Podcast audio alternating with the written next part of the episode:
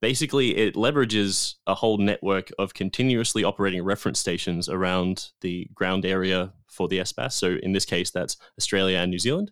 It uses the locations at those uh, CORS stations and it integrates all of those different measurements to compute corrections for the region. So once all that data is sort of sent through to a processing center, they're uploaded to a satellite and downlinked from that satellite to the end users. Welcome to the Mapscaping Podcast. My name is Daniel, and this is a podcast for the geospatial community. Today on the show, I'm talking to Chris Marshall. He is a positioning engineer at a company called Frontier SI, and they have built a satellite based augmentation system. So, in case you're wondering what that is, don't worry, we're going to talk about it in detail during this episode. But just so you know, during the episode, we refer to it as an SBAS system. I'll join you on the other side of the conversation with a few final thoughts uh, about this episode. Okay, let's go. Welcome to the podcast, Chris. Thank you very much for taking the time to, to talk with me today. It's much appreciated. We're going to be talking about an, a system called SBAS. And yeah, I, I, think before we dive into what that actually means, what that is, I think it'd be really interesting just to hear a little bit about your journey, how you got involved with geospatial. Uh, thanks, Daniel. So, um, yeah, happy to be here. So, my journey with geospatial, I mean, it all started at uni for me. I originally didn't really have much familiarity with the spatial the spatial field. I didn't really know what it was, to be honest.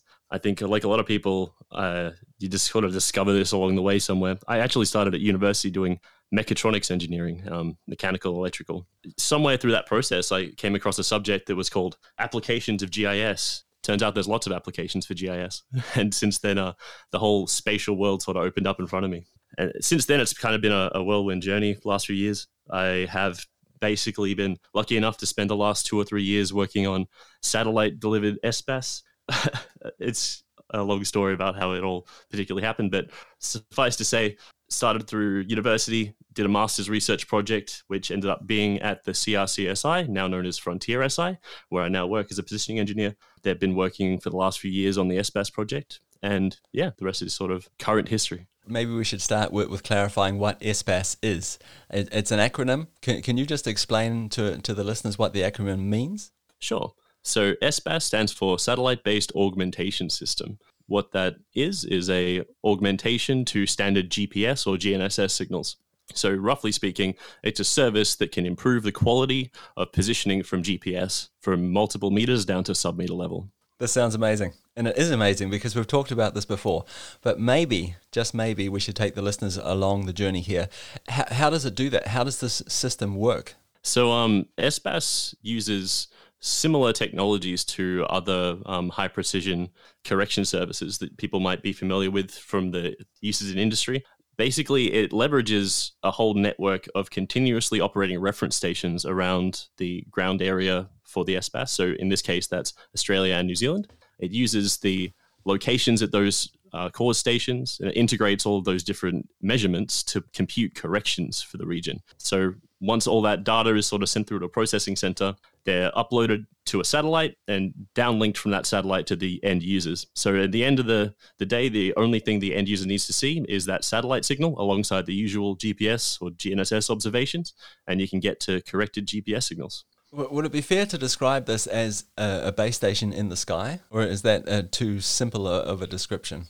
Honestly, that's a great way of thinking about it. A DGPS station in the sky is more or less what the SBAS is.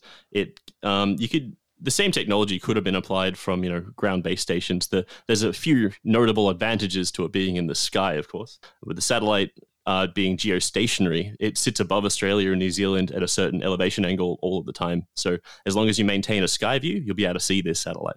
Could you talk about some of those sort of advantages of, of, being in the sky again? But I think we kind of brushed over it a little bit there. Why, why couldn't we deliver the same service uh, like via in uh, radio signals, for example, from a, a ground-based system? Oh, you absolutely could. So the correction services there's a whole host of them available. Depending on sort of what your accuracy requirements are what your technology will allow you to do there's different ways you can go about getting high precision signals. If you are within an area that has mobile coverage you can go a step above something like SBAS and you can start using real-time kinematic corrections directly from a CORS station. There's a limitation there though that that'll only work while you still have a data connection available to you which is for most places in australia uh, limited to the mobile networks. So if you run out of 3G or 4G data, you can't get that uplink or that downlink in two directions. SBAS is great because it's just a single direction. As long as you can see that satellite, you don't need a data connection, you don't need anything else. You just need an antenna and a GPS that can pick up the signals. So SBAS means for Australia and New Zealand that if you're anywhere on both countries or in the maritime zones and you can see that satellite, you can get higher precision in your GPS. And, and what does that mean for the user? Do I need something, a special receiver? Do I need software? Do I need uh, to, to buy any extra hardware to be able to receive and benefit from this extra signal? So there's a, a, short answer and a long answer there. Short answer is that no, you won't actually need special hardware. The most basic implementation of the SBAS uses the same frequency as your standard GPS satellites do. So it picks the SBAS satellite up as just another satellite to include in its sort of computations. If you're talking about some of the more advanced uses of SBAS and the implementation that we had in Australia and New Zealand was a little bit um, forward thinking. We were trying out some new stuff with it. So the newer signals and the newer combinations of signals will require some different hardware, but on the basic level, SBAS can be picked up by very, very simple hardware. It doesn't have to cost a lot. It can be existing. A lot of people have uh, receivers that currently be in use that will be SBAS compatible. You might just need a software or a firmware update to get it working. Okay, so a very basic use case for me would be I'm walking around somewhere with my mobile phone. It obviously can receive a, a GPS signal. It'll pick up the, this geostationary satellite, this SBAS satellite, if I'm in the correct sort of geographic area. And I, I won't notice anything as a user, right? I'll just notice perhaps um, that, that my positioning is more correct. That if I was to track myself over a long period of time, perhaps I wouldn't bounce around so much. Is, is that sort of a fair understanding of what's happening?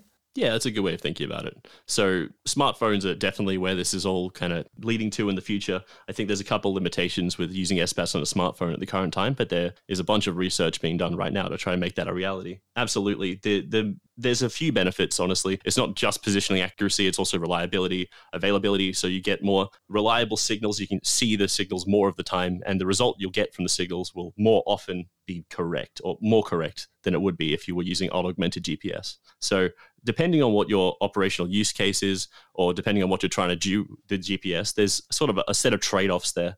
Do you need the highest possible accuracy? Do you need the highest possible integrity? Do you need to know that there is always some positioning coming through your signal?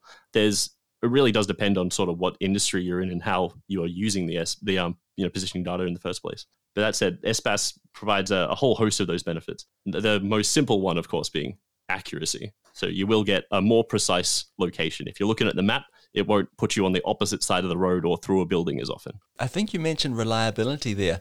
Um, I just need to make sure that I'm understanding this correctly. Um, we're not talking about a stronger signal here, are we? We're talking about an extra signal that our receiver is going to pick up and use that to create a more, you know, in its most ba- basic use form, a more accurate position. Absolutely, absolutely. So, just to, as an example, if you can imagine you're in um, an urban area, potentially an urban canyon, as they're called, where there's buildings on both sides of you, and your sky view is limited to sort of a, a narrow corridor through these buildings.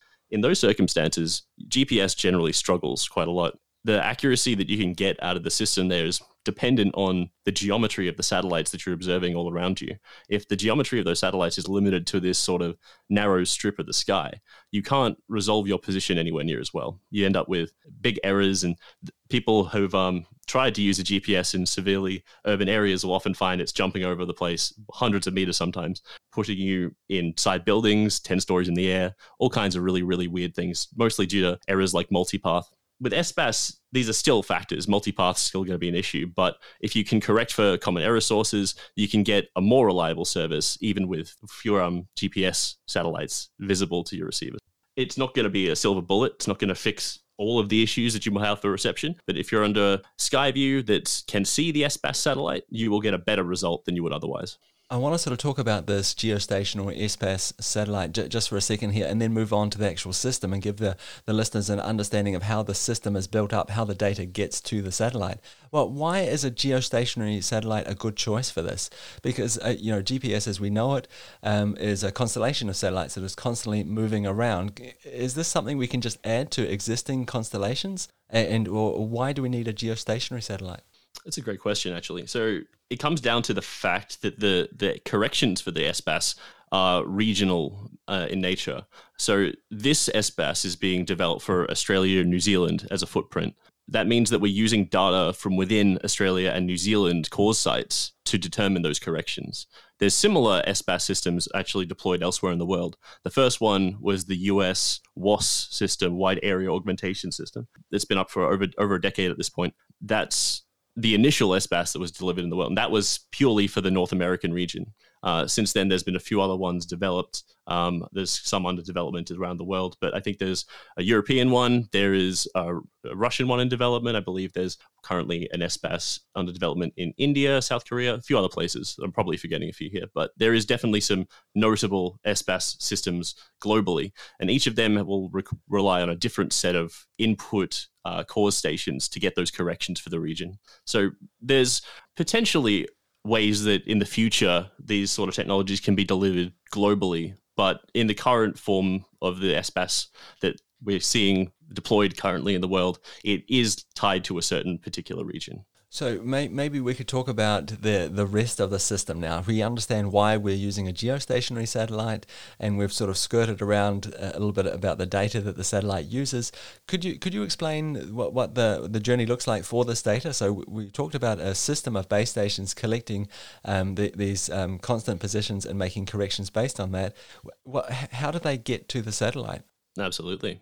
I mean, it all starts at the satellites. The satellites are um, always putting out their signals the ground stations, as I mentioned before, continuously operating reference stations throughout the whole region, Australia, New Zealand in this case, they receive all of the satellites. They're basically a, a very good quality GPS receiver themselves. They pick up all of these signals and they locate themselves based on what they can see. So these CORS sites uh, determine their own position and they also know for a fact their last surveyed position to a high, high, high degree of accuracy. Based on the difference from the computer position at each CORS site versus their known location from survey across the entire network, you can work out sort of uh, how a factor of how much error is being brought into the system from um, transmission from the satellite down to the ground segment. So mostly that's correcting for ionospheric errors. So once there's those the signals are all picked up at the CORS sites. They use that difference in position to work out the ionospheric error,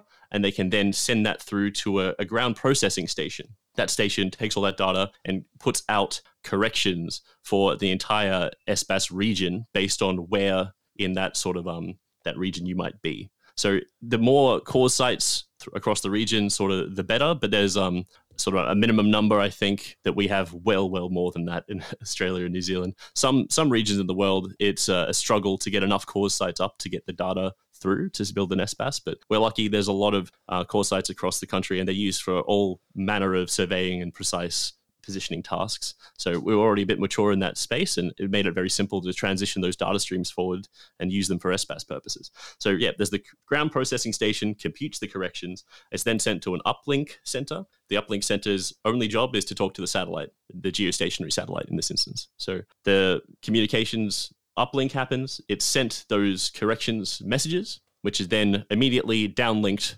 from that geostationary satellite and just broadcast on the same frequencies as the standard GPS. Thank you very much for, for walking us through that process. I think I'm going to have to try and draw an infographic of this as well, so I can just kind of visualize it in my in my own mind. But I, I really appreciate that.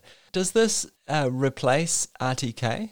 No, I don't think this will replace RTK. However, it can be useful in circumstances which traditionally would have been the job of RTK there's a there's a lot of RTK use cases where you really do need that sort of three to five centimeter accuracy and precision. SBAS really can't get there yet. We can, however, get down to a decimeter level with one of the the new signals that we've been trialing out, which is almost good enough. And depending on your use case, there's going to be circumstances when the simplicity of the system not requiring two-way communications and still having that sort of decimeter level accuracy will be really really beneficial. Could, you explain to me why um, how, how this difference in accuracy uh, comes about? Because I'm assuming that RTK is based on the, the same sort of network of base stations, is it not? That the same network that is ultimately supplying data to the to the SBAS. Absolutely. So yeah, the there is multiple ways you can do RTK. There's networked RTK, which does use a, a, a, network of these CORS stations, as you mentioned. But the simplest way of doing RTK is just using single base station RTK, in which you connect up to the local CORS that you're nearby to, and you take a direct feed from there for corrections data. Um, doing so, you'll get to that 35 centimeter level, but you have also an additional factor that is based on the distance from you to the base station. So if you're 10 kilometers from the base station, you'll get pretty decent three to five, sometimes, you know, a little bit more level accuracy, uh, three to five centimeters, sorry. But as you go out to, you know, 100 kilometers, 120, 150 kilometers from that CORS site, that uh, accuracy that you can achieve will start to taper off and will slowly degrade, which is not a factor with SBAS. You can pick up the same level of accuracy anywhere in the country or the maritime zones. That's amazing. I just need to make sure I understand that. So I can expect the same level of accuracy anywhere within that sort of footprint of the SBAS. It doesn't change. It's not like, okay, I'm closer to a base station here and therefore I'll be a little bit more accurate. Absolutely. It's purely dependent on your satellite observation conditions. How well can you see the sky? How good is your receiver? How good is the rest of your hardware? And if you um, have all the pieces in place, you'll get corrected data through and you'll get down to the correct level of accuracy. So, yeah, the SBAS kind of decouples from the CORS infrastructure directly. It allows you to kind of leverage it without needing to manage the CORS side itself. I think this is absolutely amazing because for me, anyway, the magic here is it just happens, right? If I have the correct technology, again, in, in my phone, for example, then I, I don't have to do anything, right? It'll just happen. I'll just get a more precise uh, position uh, of where I am. Um, perhaps you could talk us through some of the use cases for this. So, Australia, New Zealand are big agricultural countries. I can see a huge future for this in, in terms of precision agriculture, but, but maybe you've got some interesting use cases you could share with us? Absolutely. In fact, use cases for SBAS has kind of been a focus of myself and Frontier SI over the last sort of three or four years. There's been um, a huge body of work we did around the SBAS, known as the SBAS testbed, which was specifically looking at different use cases for the SBAS and trying to kind of put them into uh, different organization, different sectors of industry, and then trying to kind of quantify what those benefits would be uh, in in the future. So, in fact, there's been a lot of work done to sort of look at how these could be applied in various industries. The biggest ones, I think, are as you mentioned, agriculture. I think there was there was four sectors uh, from memory that ended up with a an over one billion dollar valuation, and that's projected over the next thirty years. And one of those was the agriculture sector specifically, I think there was $820 million projected in feed and fertilizer savings for farmers due to the enhanced pasture utilization that you can get from SBAS enabled virtual fencing. So virtual fencing is a, a, fascinating concept as far as I'm concerned. Uh, there's different ways you can do it. The idea of having a virtual line or a virtual boundary within which things are held can be applied to many sectors uh, construction resources a- agriculture of course but um, one thing that i found was absolutely fascinating one of the things we trialed in the the SBAS test bed they were trying um, SBAS enabled collars on livestock. So they had some cows lined up with GPS receivers on their necks, and they had the ability to draw a line across this paddock and if the cows would approach that line, they would get a, a sound alarm. They would kind of just buzz at them and beep a little bit. And they didn't like it when they would beep, but it wasn't, you know, damaging them or anyway. It wasn't hurting them or anything. But they would learn over time that if I don't go over there, it won't beep at me. So what that sort of forms in behaviors, if you have enough of the the herd wearing these collars, they just won't go to a particular region. The end goal with this, of course, is to try and get all your cows lined up along a field, then slowly move that line forwards. So you can imagine sort of a large lawnmower effect of all your cows grazing where you want them to be over time.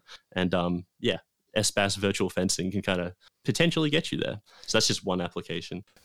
that's amazing. That's a use case I, I, definitely would have thought of.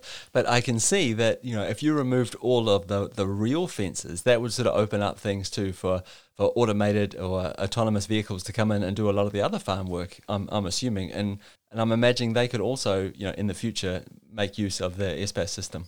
Absolutely. There's um, definitely within the horticulture and broadacre sectors, uh, there's a lot of spraying, seeding, spreading operations that are currently, uh, if they're done with precision GPS, they're usually done with RTK. We're finding that the SBAS can be good enough for some tasks. There's definitely going to be, with every industry, there's going to be some use cases where you do need that highest level of accuracy in which you'd be looking at an RTK solution. However, for some of these jobs, it's good enough to use SBAS, specifically areas when your absolute accuracy isn't so much of an issue, more your pass to pass accuracy. So A farmer might not worry that if they mark a point in their paddock that they come back in you know four or five years time that exact point is exactly where they took it to be they're more worried that if i drive my tractor down this row now and i come back in 20 minutes and i try and drive the exact same row aided by gps will i go to the same place or will it have moved and that's definitely something that is slightly simpler than overall absolute accuracy. And SBAS is good enough in many of those circumstances. So when, when people hear about systems like this, and people like me uh, definitely, we, we tend to get a little bit excited and like, this is the silver bullet. It's going to save the world. It's going to solve all our problems. And I think you've done a really great job of sort of walking us through what it is, how it works, and some potential use cases of it. But maybe you could tell us about times when this is not the right the, the right solution. Yeah, absolutely. As I mentioned before, I mean, SBAS has its advantages over you know standalone GNSS. It's got some advantages over RTK corrections, but there is no substitution for that level of accuracy that you can achieve with a, a, networked RTK solution or otherwise being close to a CORS station using a single RTK solution. When you need that three to five centimeter accuracy, you should still be using three to five centimeter accuracy. In fact, um, it's really great if you happen to live in Australia or New Zealand. Both geospatial agencies provide free data streams to those services. So Geoscience Australia, through the AusCORS service, will provide you a direct feed to your local CORS site. So if you have a compatible receiver, you can get free corrections in that three to five centimeter level. And similarly, in New Zealand, they provide a similar service. So if you're in the market for three to five centimeter use, there's nothing stopping you from going out and doing that at fairly low cost already. The the additional costs usually come in the equipment. RTK equipment's a little bit more difficult to get your hands on than something that can run SBAS. What does the future of this look like? Are we is this the end game now? So we uh, is it just a matter of having more CORS stations, more more of these base stations, building a bigger network and improving accuracy that way, or are there are there other things we can do in terms of augmenting a, a satellite based system like this? Right. Yeah. So there's actually uh, a few different next steps here. It might be easier to take a few steps back, honestly, and talk about sort of how we got here roughly speaking, the SBAS is underway and it's kind of on its way in its current implementation. But we've also been testing it uh, during this period of time. As I mentioned before, there's this SBAS testbed that actually is between happened between 2017 and 2019 and was designed specifically to trial all these different use cases in all these different industry sectors following that sort of test bed run by Frontier SI with a whole bunch of industry partners, specifically Geoscience Australia, Land Information New Zealand, and of course the, the technology partners who helped run the service, we ended up demonstrating through an econ- economic benefits analysis that there'd be $7.6 billion in benefit from this service over 30 years, which is significant. Significant enough to actually prompt the Australian New Zealand governments to invest in the service. So the current state we're at right now is that it's on its way. It's going to be coming at some point in the near future. Uh, you're going to have to sign up for Geoscience Australia's newsletters if you want official word on when and how exactly. But suffice to say, it's currently under development and that um, it'll be coming in the near future. So, with that in mind, there's no current clarity about what the final implementation will look like, but we can we can make some educated guesses based on the technologies we did test over the last few years within that, there is you know your standard L1 SBAS service we've been talking about. It's the simplest one to pick up. It's the most compatible with the widest range of equipment. However, there's also these more future focused solutions. We've got a dual frequency multi constellation SBAS, which uses multiple satellite constellations and corrects both of them. Uh, sorry, two major constellations being the GPS and the Galileo constellation and corrects both of those theoretically providing a slightly higher degree of accuracy, but most importantly, a higher level of integrity than a standard SBAS solution. And this PPP service, which can get down to that decimeter level, notably after a convergence period of time. So there's sort of trade offs with each of these services. And those I, I feel that um, the, the key thing with this whole program, of course, is that they're all provided for free the end goal of this is to provide a service which can be picked up by anyone in Australia or New Zealand and applied to whatever operational use case you have without any real barriers to entry. Uh, all that comes kind of harkens back to the original implementation of this technology. SBAS was designed for aviation use. As an inherently aviation technology, you can't be charging people for access to this in the sense we're we're trying to allow people to improve their own safety improve their own positioning quality and if you're trying to land on a runway and your SBAS needed a login all of a sudden you'd be in real trouble. So as a result of that, all these services are provided for free and openly to anyone who needs it. So to answer your question, the, these form part of sort of a precise positioning ecosystem. The SBAS has its own place. RTK corrections still have their place.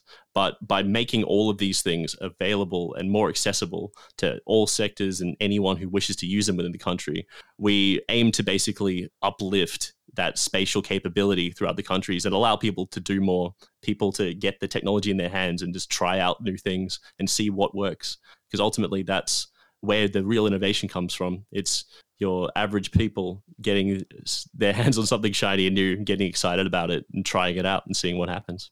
I think this is really incredible because what, what I'm hearing you say is that uh, Australia and New Zealand have recognized uh, precise positioning as like a, a, national good, something they want to provide for free because it'll improve people's safety, because it'll have these incredible economic benefits.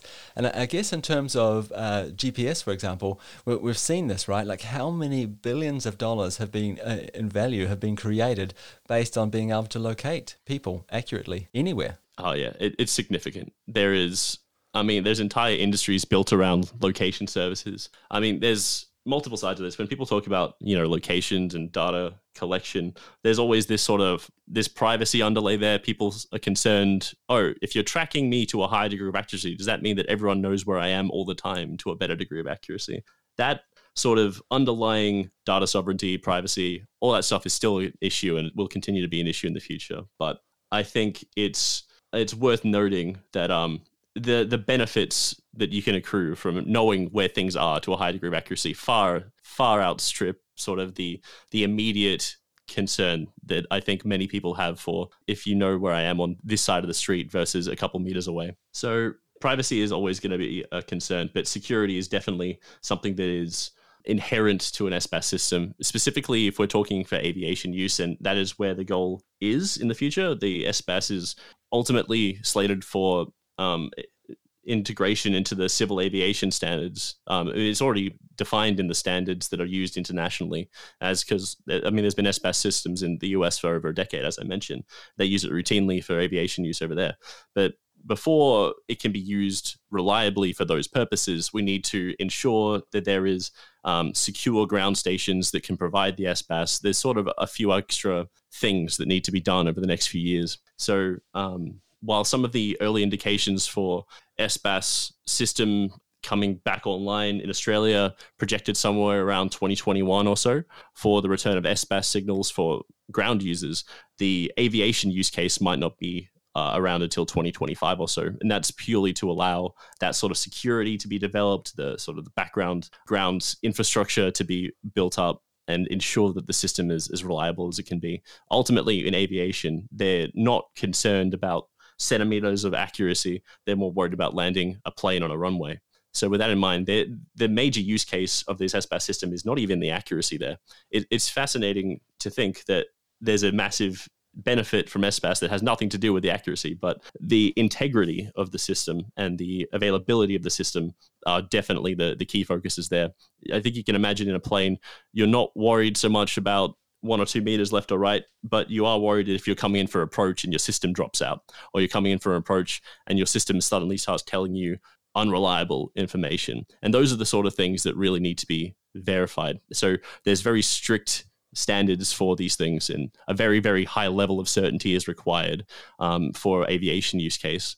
I could dive into that a lot more. If my um, my master's thesis at university was looking specifically at the the use of SBAS in civil aviation and whether or not the SBAS testbed implementation in Australia and New Zealand would meet the international civil aviation standards. So I'll stop talking about that. But um, Uh, I, think you've done a really amazing job. It's a, it's a technical subject. You've done an incredible job of sort of walking us through it, what it look, what it is, what it looks like, how it works, the, the benefits, some of the use cases.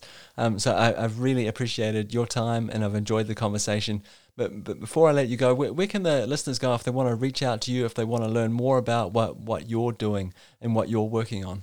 Absolutely. So, yep, if you're looking for any more information on the SBAS, sort of the test bed or any of the work that's been done over the last few years, I'd suggest you just jump on the Frontier SI website.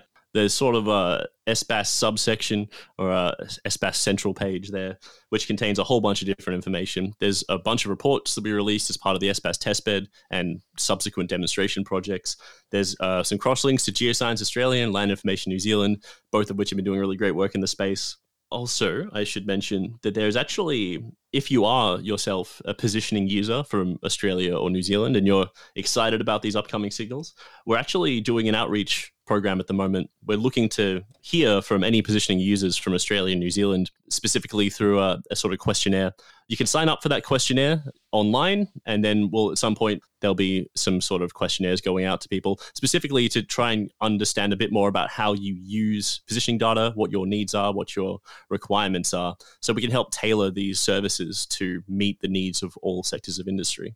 So if you are a positioning user, definitely look out online. There's um, Quest for Insights going out that's available on the Geoscience Australia website. Look for some of those news articles, or you can have a look at Positioning Insights. Um, otherwise, yeah, come on FrontierSI, have a look at all the documentation we've got available. And if you have any questions about SBAS or you'd like to learn a bit more about how you could use it for your organization, feel free to reach out to FrontierSI directly very, very happy to have a conversation with anyone anytime. We'll have a chat about what exactly it is you're trying to do with SBAS and we'll get you started. Thanks very much, Chris. I, I really appreciate your time.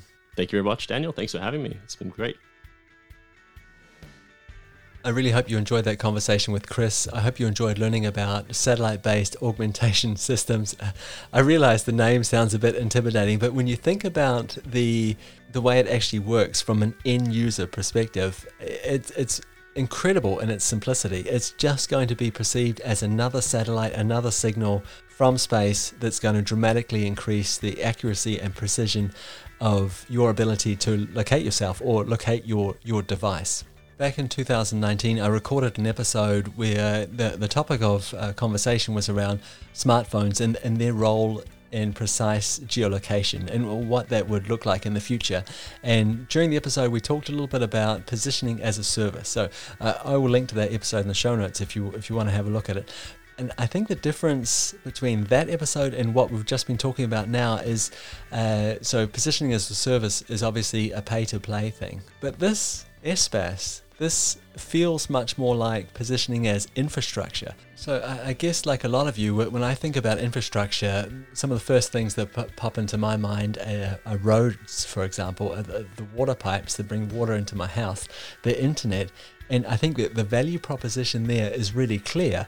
Without the road, I can't transport myself or my goods to certain places. Uh, without the internet, I mean, we all understand what the internet does. Without the water company, without the, the water transportation system, I can't drink. I, it's no longer viable to live where I live because I'm not necessarily beside a reliable clean water source. But I think positioning as infrastructure, the value proposition is, is simply I'm going to give you a common understanding of talking about location. That's it. And by improving that, we're just saying, okay, I'm going to make it more precise and more accurate. And yet, the, the value created by that, as, as Chris mentioned in one of the reports there, was $7.6 billion over the next 30 years. You know, over a lot can change in 30 years. We have no clue what kind of services and products are going to be based upon this or possible because of this. I think too, it's, it's really interesting to think about what this is going to mean for data collection, right? So a dot in space, even a very accurate, precisely located dot in space, has no real value. But if we start using the ability to create accurate, pre- precise dots in space to capture features, to capture data, to update data sets like OpenStreetMap, that then go on to propagate into other data sets and create other information. I guess my point here is that it's really difficult to understand how much value is actually going to be created from this. It's one thing to talk about real time services, so here and now decisions being based on, on better, more accurate, more precise information, but the knock on effect of better data over 30 years, that would be really interesting to know. So, Chris was generous enough to share a whole bunch of, of interesting links to amazing resources. I will put those in the show notes. Uh, as Chris mentioned, he's looking for people to help them out, sort of make suggestions. What can the system be used for? How can they improve it? If you live in New Zealand and Australia and think that this system might add value to you in some way, shape, or form, I, I would really appreciate it if you would take the time to uh, connect with Chris and, and help him out there with regards to the podcast, I am taking a break for the next few weeks, so I will be back again in the new year with a whole bunch of new episodes. So please be patient, please stick around. Uh, there's a whole back catalogue to to cruise through if you haven't done so already. And as always, you're more than welcome to reach out to me. So my name is Daniel. I'm easy to find on social media. Search for Daniel Mapscaping podcast host, something like that, and I'm more than happy to connect with you on LinkedIn. And uh, I'm wishing you all the the best holiday season, uh, and I'm I'm really looking forward to yeah producing this podcast again in the new year. Okay, that's it from me. We'll talk again next year. Bye.